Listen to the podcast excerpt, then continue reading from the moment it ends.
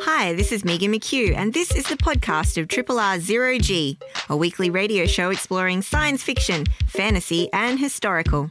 Zero G is broadcast live on Triple R from Melbourne, Australia every Monday. Hope you enjoy the podcast, and feel free to get in touch with us via our Facebook page or the Triple R website.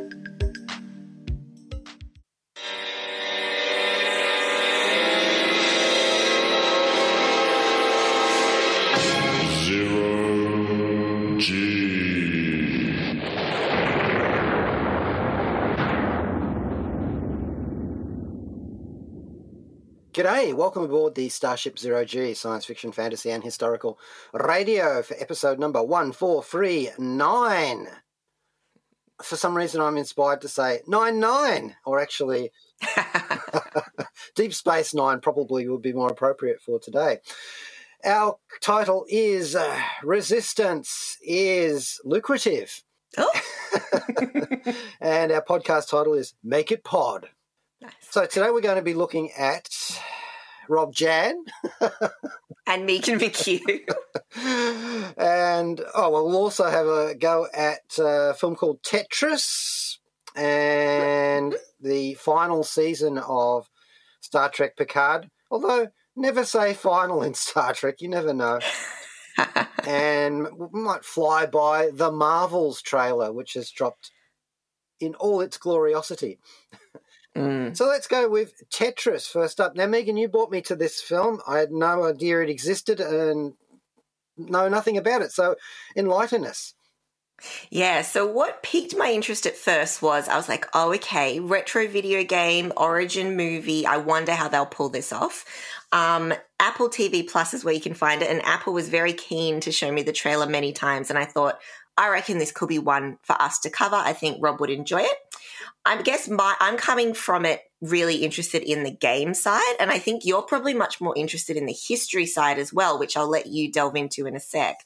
But a little bit about Tetris. So, not many people would know, but it was actually created in Russia behind the Iron Curtain by someone called Alexei Pajitnov. Um, he worked for the government, and his job was to program different games to test out the capabilities of the computer equipment that they were building in the USSR at the time. Um, of course, it being Soviet Union at the time, the rights for his game went straight to the government. And it was a 10 year kind of rights situation.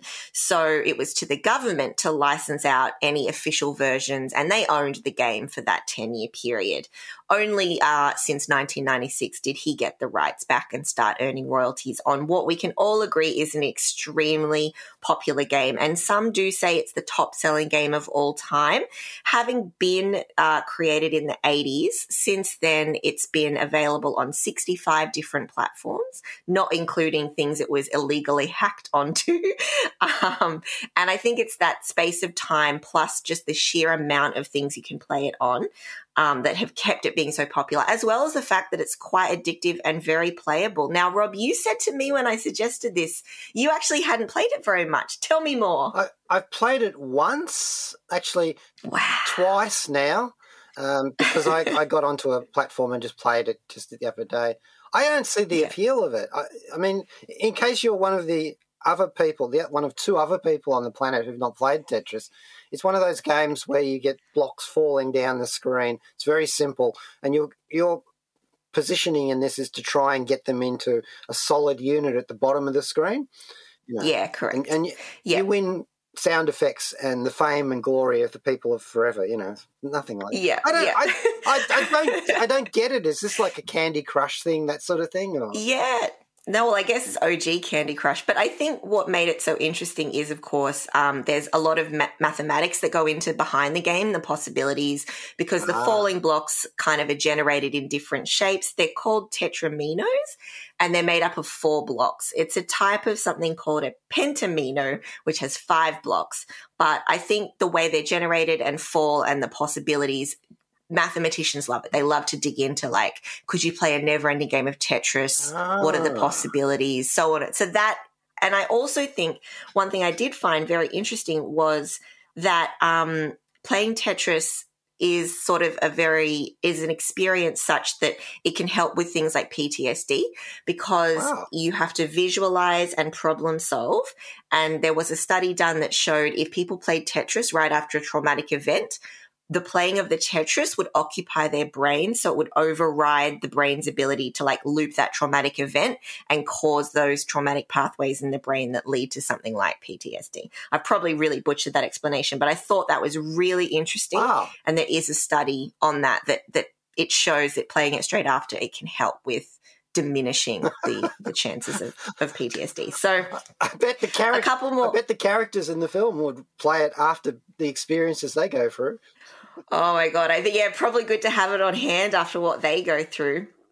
But uh, another quick, uh, couple of quick Tetris facts. It was played in space by a Russian cosmonaut in 1993. Ah, He had a Game Boy with Tetris on it, so it's the first video game played in space. Um, and I think just to sort of round out my few little Tetris facts, um, Pajitnov, the creator, did say that the reason as well for the rise in popularity of Tetris probably had a lot to do with what was happening at the time. Uh, the computer was very new, and it was something that he wanted to show that it, the computer could be something you could play games on, that it could be fun. It wasn't just about computing spreadsheets and so on. It it was something that he thought would make people feel better about the computer, and that was part of what the role was of Tetris. So I thought that was quite interesting, and I think yeah, I didn't realize Tetris was quite that old, but you learn quite a bit about its origin story in this film. well, as you know, we've discussed it in con- in context of historical gaming before. I know nothing Mm. about it apart from a- a- about gaming from these periods, apart from what I saw in magazines and as references in films, because I never had any of these Yeah. things. And it's fascinating to me. Something I'd never considered before in this film. They set out the, the difference between handheld platforms, arcades, machines, arcade machines, and computer games Mhm. or console games, uh, as Yeah. the case may be. And I hadn't really considered the nuances between those. I mean, I knew about Yeah. it, but I had no idea that there was like separate rights involved for licensing. Yeah. Yeah, because the games, you have to separately publish the game for each platform. And so, yeah, you learn quite a bit about the legalities around games. And I think, um, should we play a little uh, piece of Tetris theme music before we delve into talking about the movie itself? So, the theme for Tetris is just as famous as Tetris in a way. It is a traditional Russian folk song called Korobeiniki and it was added by a US distributor of the game. It wasn't something that was sort of originally in the con- conception of the game at the very beginning, but it has also become quite iconic. So let's hear a little bit of that theme. Uh, this is the theme from Tetris.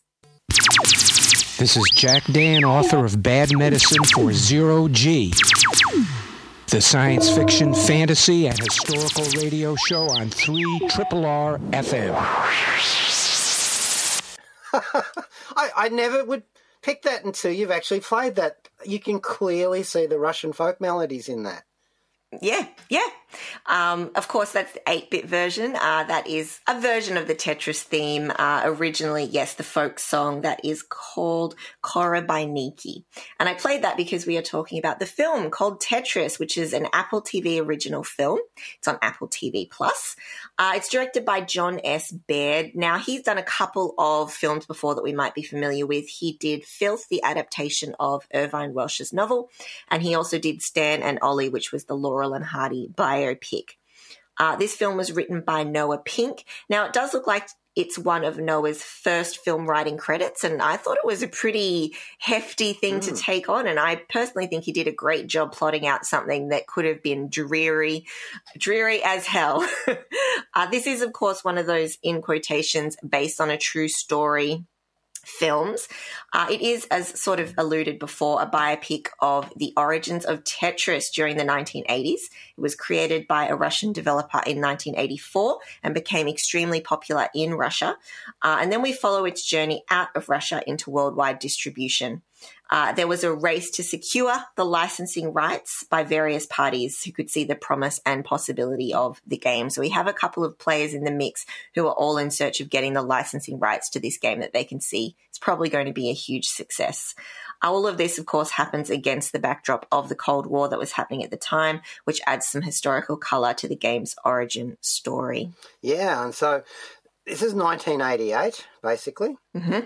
Um, there are the Soviet Union is collapsing or breaking up or falling, however you want to put it. It is having trouble. There are lots of factors contributing to that breakup. So the economy was moribund and and cracking under the costs of the Cold War, which is not a cheap Yeah. thing to engage in, amongst other factors.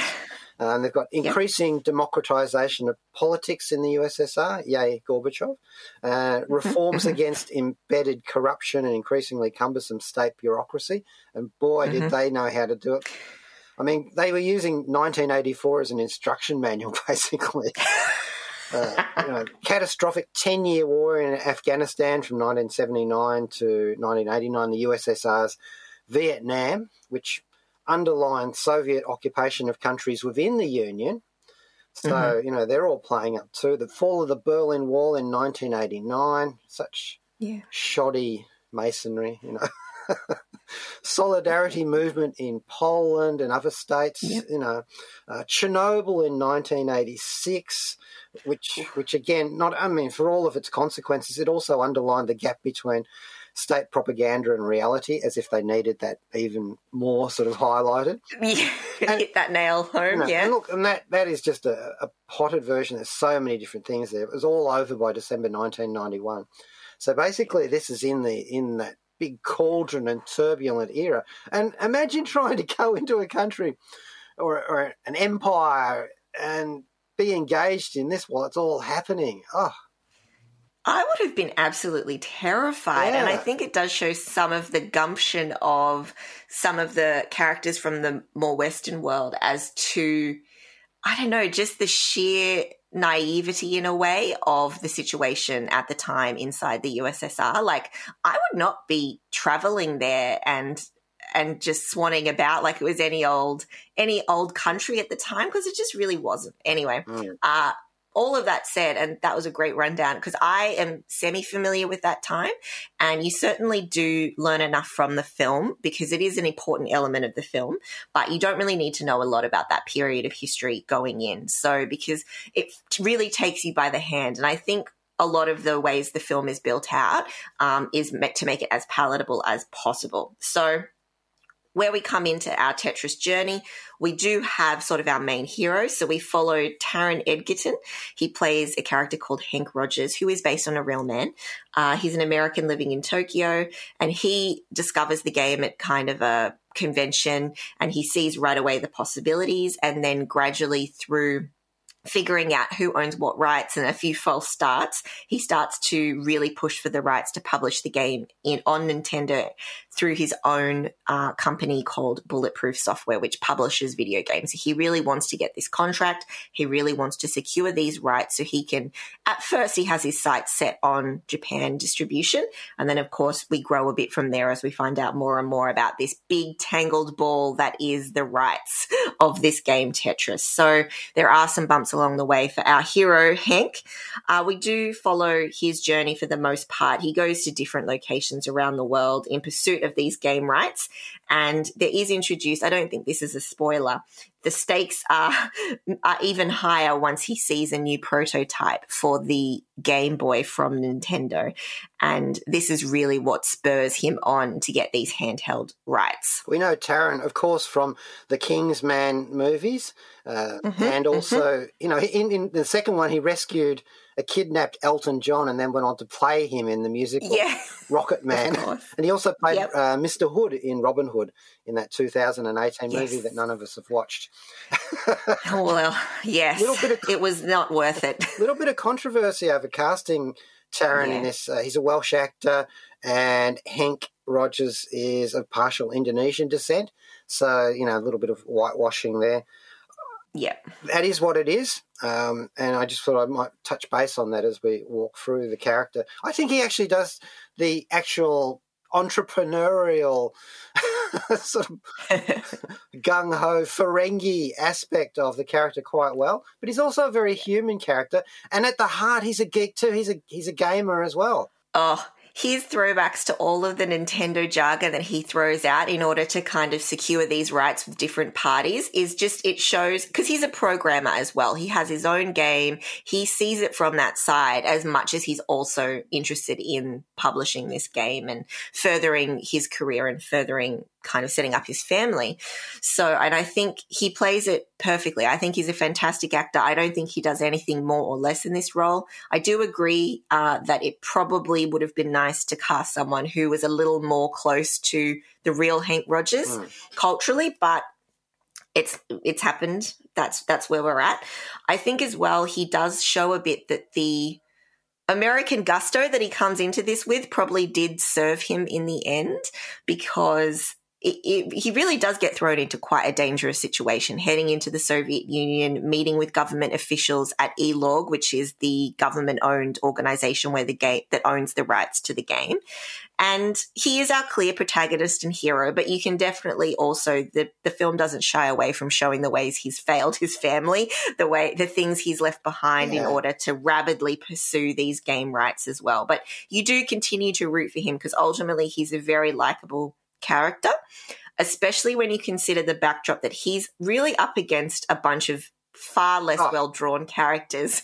They're like 2D cartoon villains. And I'm not even talking about KGB Russian government characters. I'm talking about the other people pursuing the rights. I was like, they're also based on real people. I'm thinking mainly of Kevin Maxwell, who's played by Anthony Boyle. He is the CEO of Mirrorsoft, another company in pursuit of these rights. And he's the son of a media tycoon, Robert Maxwell, played by Roger Allam. Now, these two are. They're foul, absolutely foul.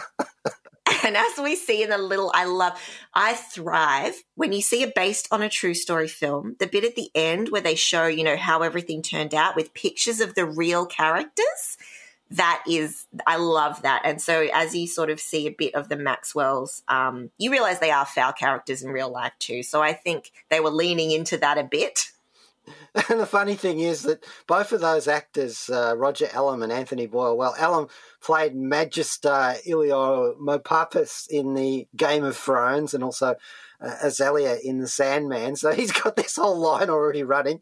And Anthony Boyle made his name in the West End as Scorpius Malfoy in the play version of Harry Potter and the Cursed Child. Oh, very interesting. I didn't realize that. But they both um, yeah, they both really lean in, but those characters aren't given very much to do in this film. I mean, they're core in the action, but like I said, they're quite 2D and not afraid to, yeah, sit on the wrong side of the law. I would shout out to Igor Grabusov playing Valentin uh, Trifonov with a KGB thug, uh, but he's also like Minister of Trade or something like that. Yeah. As it often I... was, you know, it meant that you could travel and do stuff and and and legitimately go, you know, this is I'll point out I am in trade, you know, as well, so that's why I'm at this mm, meeting. Mm. Yeah, he's actually great. He's got this uh, this great set of piercing eyes that have got this sort of helter skelter look to them. Oh yeah, he's formidable. He's got a really formidable energy which he brings to the character, and and like I agree, I thought he was fantastic. As was Oleg Shchefanko playing uh, Nikolai Belikov, yes. who is a government official at ELORG, and he just wants to cut the best deal for the Soviet Union out of all of this. And I think it was surprising to me how much I started to really like that character, and yeah, kind of becomes uh, an ally to Rogers, Hank Rogers's cause, um, because they're all competing. So we've got Rogers competing with the Maxwells, and then we also have a character in here played by Toby Jones called Robert Stein, again based on a real man. Oh yes, Mr. Stein. Now, this is Toby Jones. Like you know, what did we last? Oh, well, okay, he is the. Uh, uh, the amiable uh, Lance Stater in The Detectorists, you know, the guys with the metal mm-hmm. detectors. Oh, yeah. So he's been great in mm-hmm. that. I first saw him in Sally Potter's fantasy film Orlando in 1992, where he plays like oh, yeah. just a valet off, you know, off, off to the side. But, wow. But we also know him for his voice roles as Dobby in the Harry Potter films. And he was in Doctor Who, like all other British actors, in uh, The Dream Lord playing the villain. And we also know him as Claudius Templesmith in the Hunger Games movies. Of course, yes. But most particular for Marvel fans, he is the evil Arnim Zola, the mad scientist in the MCU. Captain America, the First Avenger, the Winter Soldier, where he's computerized, ironically. And uh-huh. also the voice of the character in the Disney Plus series What If. And I pause to note that in Tetris, we once again have Arnim Zola having trouble with a man called Rogers. Very true. Very true. Hey, don't you find it's hilarious that this is filmed in Aberdeen and Glasgow? Like standing in for brutalist Soviet architecture. Yeah. I wonder how they feel, the Aberdeenians feel about that. um, but yes, Toby Jones playing another two, pretty 2D character. Um, Robert Stein is from Andromeda Software. He's another player Ah. in the game of trying to secure these rights. Um, there's a lot of back and forth and people selling here and there, so I won't dig too much into that. Just know that he's also got skin in the game. We should also mention uh, Nikita Efremov playing Alexei, the developer of Tetris, Yeah. uh, an actor who had the lead role in a Russian television series, The Librarian, which is about magic books, but not to do with the other series, The Librarian. At least I don't think so. Unless it's the same book. I don't know. Anyway, he's actually really good. He's very personable and he's kind of the face of um, every man Russian, even if he is a programmer, you know. Yeah, yeah, agree, agree. I think he. It starts off, I wasn't sure how much of a role he would actually have in the film. And then they grow and grow. As soon as the film really starts to take place inside Russia, his role grows, obviously. And I think uh, that actor, yeah, Nikita does a really fantastic job as the original programmer. And I think him and Taron Egerton have a great chemistry, which is also really important because the real life Hank Rogers and the real life Alexei Pajitnov do, they ended up forming a company together. They obviously have a relationship uh, and a friendship. And so I thought that they, I liked that they included that in the film. That brings me to the historicity of the of the Tetris biopic. Mm. Look, they've obviously uh, G'd up the KGB involvement in this and pushed everything to the stops. So you Yeah. know, there's a Oh, there's yeah. a car chase that never happened, and you know all sorts of things like that, which they've just done just to dram- dramatize things. And it's not, Yeah. and actually that actually all fits into the Tetris game format of this movie. As I was watching it, because they really push that too.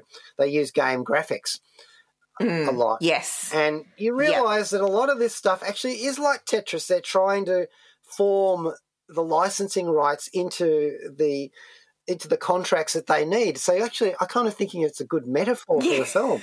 It got you. It got you. Yeah, I did think that it leans into that 8 bit animation style, uh, and they have a really stylized way of setting up the exposition at the start, and then they incorporate that as like character placeholders and chapter placeholders. And it kind of means that it's quite distinct to the, you know, Soviet Union brutalist surroundings. And then you have these kind of whimsical little throwbacks and reminders that, yeah, we're actually just talking about the rights to a game as they go on this race around the world to secure the rights. Mm. Should we listen to a little track before we wrap up talking about Tetris the film? Yes, I think so. Now, underground dance parties were a thing in the Soviet Union, and it was not, Mhm. not the first and not the last time that pop music was or will be used as a symbol of resistance to an oppressive state, or actually even any state at all. That's the way pop music rolls. And you know, that's so in the film they they go to one of those, and we hear some Russian versions of American pop songs. And Yeah. in, in this case, it's Heart of Glass, which, of course, is iconic, one of the 100 great pop songs, I suppose. Uh, Mhm. Parallel Lines, 1978, and a single in 1979. So we're talking Blondie and Deb, Debbie Harry, and ironically, guitarist Chris Stein. so it was fated for us to play this. Now, yes, it is that, that song in Russian and fully aware of the catastrophe, war crime, tragedy in Ukraine. So, not intended to support that in any way, shape, or form. This is just from the soundtrack of the album of Tetris. This is China Miéville, author of The City and the City, and you're listening to Zero G on 3 Triple R FM Melbourne. Heart of Glass. Let's hope that turns out to be prophetic for Vladimir Putin. Maybe he has a, a glass jaw and Ukraine will turn out to be his Afghanistan. We are talking about the film set in 1988 during the fall of the Soviet Union, which is called Tetris. And that Russian version of Heart of Glass was actually done by uh, US singer and songwriter Paulina, and she came from Russia, so you know an expat there. Um, so this is all from the soundtrack of Tetris, which is an Apple TV Plus original film, which we've been talking about here on Zero G.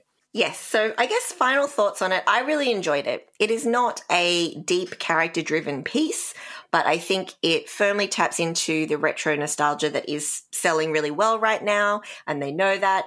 Egerton's mustache alone is really tapping into the 80s vibe. I also think that really props to the filmmaker and writer for making a legal battle for distribution rights so thrilling. And look, I know we're throwing, yeah, exactly. And I know we're throwing in Soviet Union, KGB. So, yeah, there's some built in excitement there. But there's discussions of royalties, contracts, and rights, and they've somehow made it like a tensely plotted story, which I thought was, which I thought was a real accomplishment also the discussions of the consoles and distribution and like the name drop bingo of Sega, Atari, and so on was thrilling for me as a as a nerd born in the eighties. Uh, and I think the overall production design and the backdrops and how it's all pulled together is is Mm. really gives a sense of time and place without being overpowering. So. I'd say, obviously, with the caveat, this has been given the movie treatment, like you mentioned. They've probably inserted more action and tension than what really happened but I really thought it was a fun little film and I enjoyed learning a bit more about the origins of Tetris. And I don't think this is a spoiler per se, but I was happy to kind of find out that the creator himself did end up going on to be able to earn money from his creation and he it wasn't one of those stories about someone who got trodden over by the system. So that heartened me to to watching it. I agree with everything you've said. I also think that it's a remarkably tense film. Yes. They managed to whistle up that air of sinister fret that you would have gotten in that very oppressive state back in the day and still do now. And I thought that was a remarkable achievement for a film which could come across as a bit of a a nerd geek fest, and it certainly was for Mm. me. Even though it's not my geekery, Tetris as, Mm. a, as a game, I understand and see it and recognize it very, very well. if you want to know more about the actual events of this, you might check out a, I think, 2004 BBC documentary called Tetris from Russia with Love. So you might hunt that Nice. down so you can get some the actual background on it. Isn't that great that we can watch this film and then sort of get inspired to go off and find out more about that particular time? Oh, yeah. It sounds like it's rich with little interesting tidbits that you never really realize about. I don't know, things that end up being quite ubiquitous in our modern world have a really interesting backstory. Mm. And props to you, Megan, for pointing this film out to me because I had no idea about Tetris. And, and it turns out to be really fascinating and completely gripping and steeped in the actual gameplay, too. Yeah. I'm glad you really enjoyed it. That was Tetris. It's on Apple TV Plus and it's available now. So, in zero G terms of uh, yeah, nah, or maybe, it definitely gets a da from me. Agreed.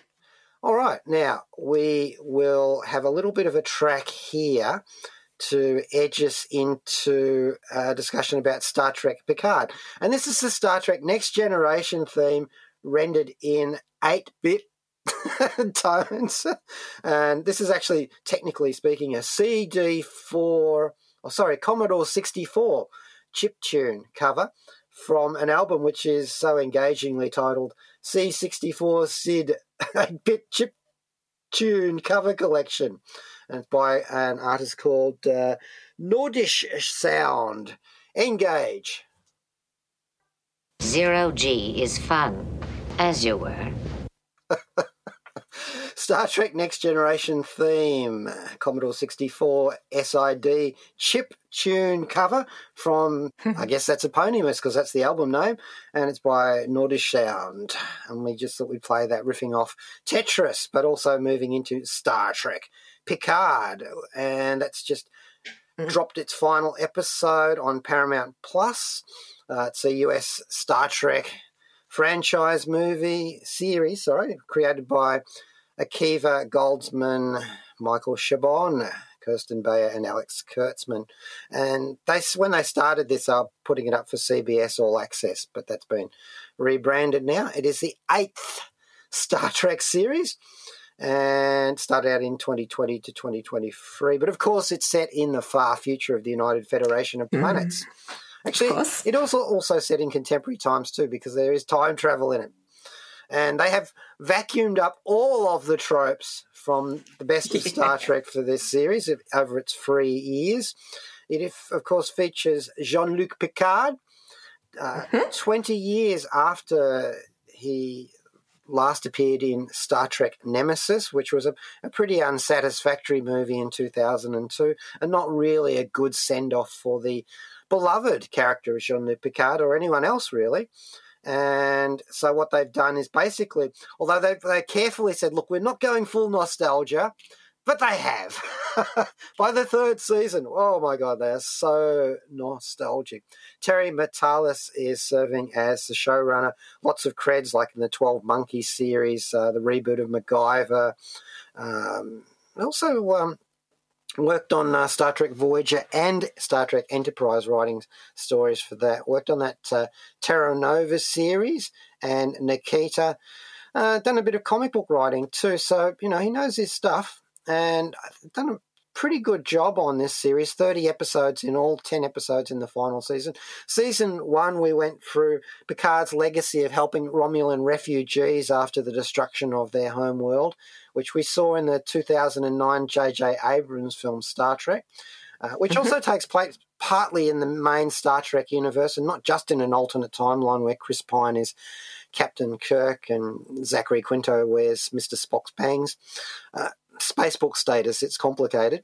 Uh, compares and contrasts in that season with attitudes to synthetic beings, androids. So there's prejudice against the Romulans and bigotry, which culminates in Picard himself becoming a synth, which I thought was quite a clever idea, but not a superpowered one. So he's not like Mr. Data, he doesn't have all of those extra abilities. A shame. He should be able to unlock those, though. I reckon it should be like a next level. yeah. enhanced Picard because he could surely need need that in uh, season two, which mm. involves mm. um, dystopic alternative timelines and time travel, which they do so well on Star Trek. The entity formerly known as Q and a Borg Queen. By this time, Picard has a whole new crew and seven of nine from Star Trek Voyager assisting him. And this is a constant theme in the Picard series. They keep bringing back characters until season three, which they just go crazy with it. Uh, Picard learns that he has a son with Beverly Crusher, and I am going to do some spoilers here, so you might want to eject the saucer section and reach safe distance. His son is named Jack, after Beverly's former husband. Um, shades of Captain Kirk and Carol Marcus and David Marcus in Star Trek Wrath of Khan. Uh, Jack is being hunted by changelings. Remember them? The the uh, the characters who could shapeshift from the Dominion, and they have been motivated by that defeat in Star Trek Deep Space Nine, but also because they've been experimented upon by the evil people in Starfleet. And we know that there are evil people. Hell, you know, uh, Academy Award winner Michelle Yeoh is going to get a whole movie about those evil people called Ooh. Section 31. Now, we'll watch. The changelings are in league with the Borg. Starfleet has been infiltrated and assimilated is this about the next generation or the last generation? Well, it's hard to say. Of course, it can't be because you know there's future events that will spin off.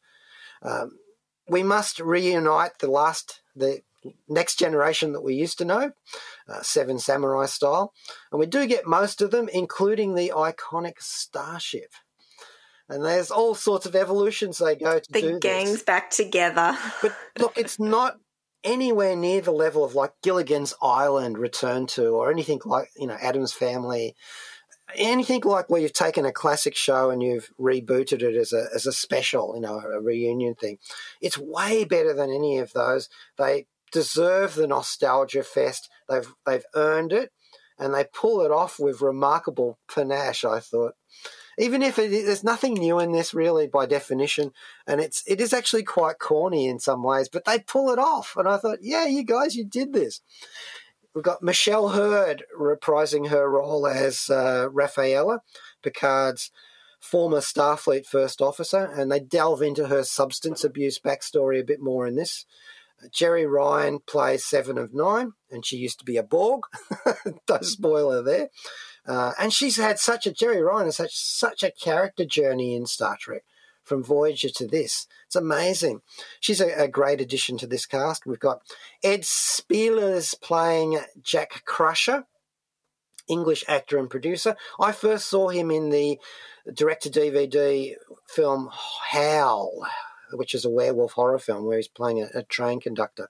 But he's also the title character in Eragon in 2006 and he was in Outlander and Downton Abbey and uh, Zoo, which is a zombie zoo movie.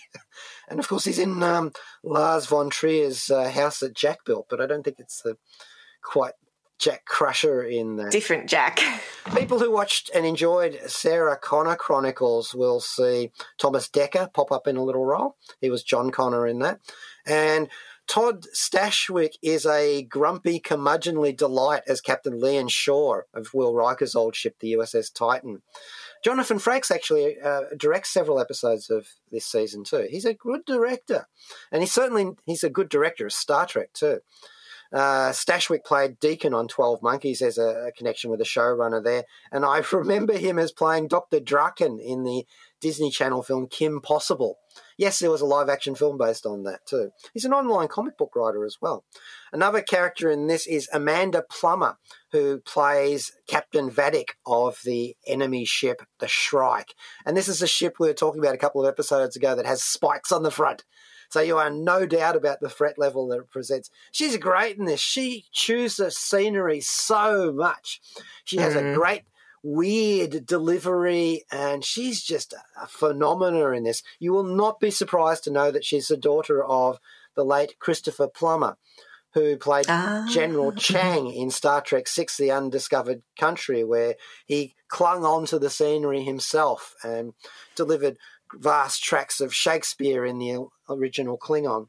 Ah, of course, yeah. she was in Joe versus the Volcano, The Fisher King, Pulp Fiction in 1994, and The Hunger Games, Catching Fire. She was one of the former tributes who um, who won mm, the Hunger okay. Games. And she is a wanderer in this, and she actually gets to drop the F bomb in Star Trek. I think oh, wow. for the first time. It's a streaming show. You can do all sorts of things with this. All rules are off. The action is completely up the top of the transporter console in this. Uh, Starfleet battles. Uh, is so good, this show. Um, you know, and then there, it's my favourite addition to it. Again, spoilers in this. Michael Dorn coming back to play Mr. Worf. Mm, mm, and he mm. has played him as he wanted to play him in a, a pitched spin off Star Trek series about the Klingons and Worf. He has played him as a warrior poet.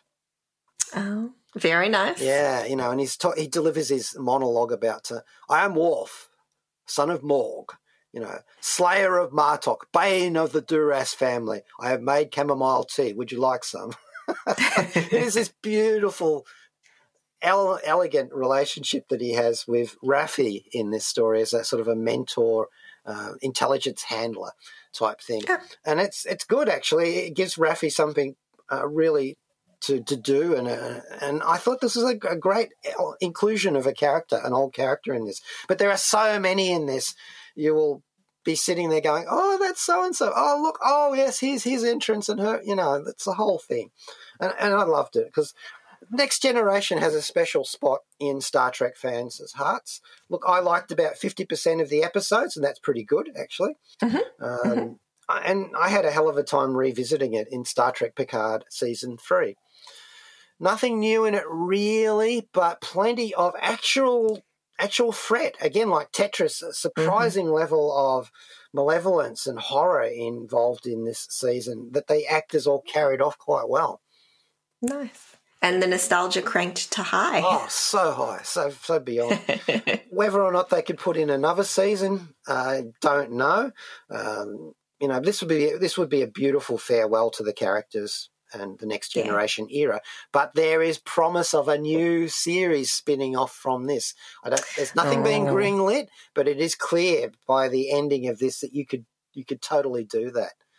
Okay. I'm surprised. Stay you know, eight seasons, eight eight series on, and, and umpteen movies, and they've still got things that they can do with this. To me, it seems like Star Trek has reached that level in a in a media. I hate to call them franchises, but you know, in in, Mm, in a media IP yeah. where they are like King Arthur or Robin Hood or Sherlock, Sherlock Holmes. yeah. Holmes, you know. So they're at that level where they just are self perpetuating. Yeah.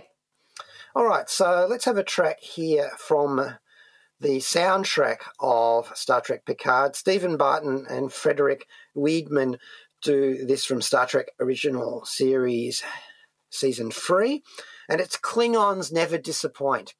And we probably won't play the whole thing, but there's some lovely riffs on this that, that pull off of uh, Jerry Goldsmith's original Klingon score and also elements from The Next Generation. And this is one of those bits where Worf comes to the rescue. Hi, I'm George Takei, and I play Admiral Sulu in Star Trek. Welcome aboard the Starship Zero G. Admiral? Hey, a guy can dream, can't he? ah, It is a good day to die, Mr. Worf. Klingons never disappoint from Star Trek 3, Series 3, that is Picard, and that is by Stephen Barton and Frederik Wiedmann. On all levels, this show is such a good one. Now, at, finally at its conclusion, they've had some bumpy spots along the way, but it is on Paramount Plus at the moment. Season Nice. three, Picard. and it's actually now become a thing that uh, captains have a catchphrase that they use when they tell the ship's crew that they're going into warp. You know, it's like engage, make it so, you know, all that sort of stuff. And it's it- it's actually quite an endearing tradition. I will have to come up with something for zero G. I, sup- Absolutely. I suppose the uh, on triple R is the, my thing, isn't it? Really. True. Yeah.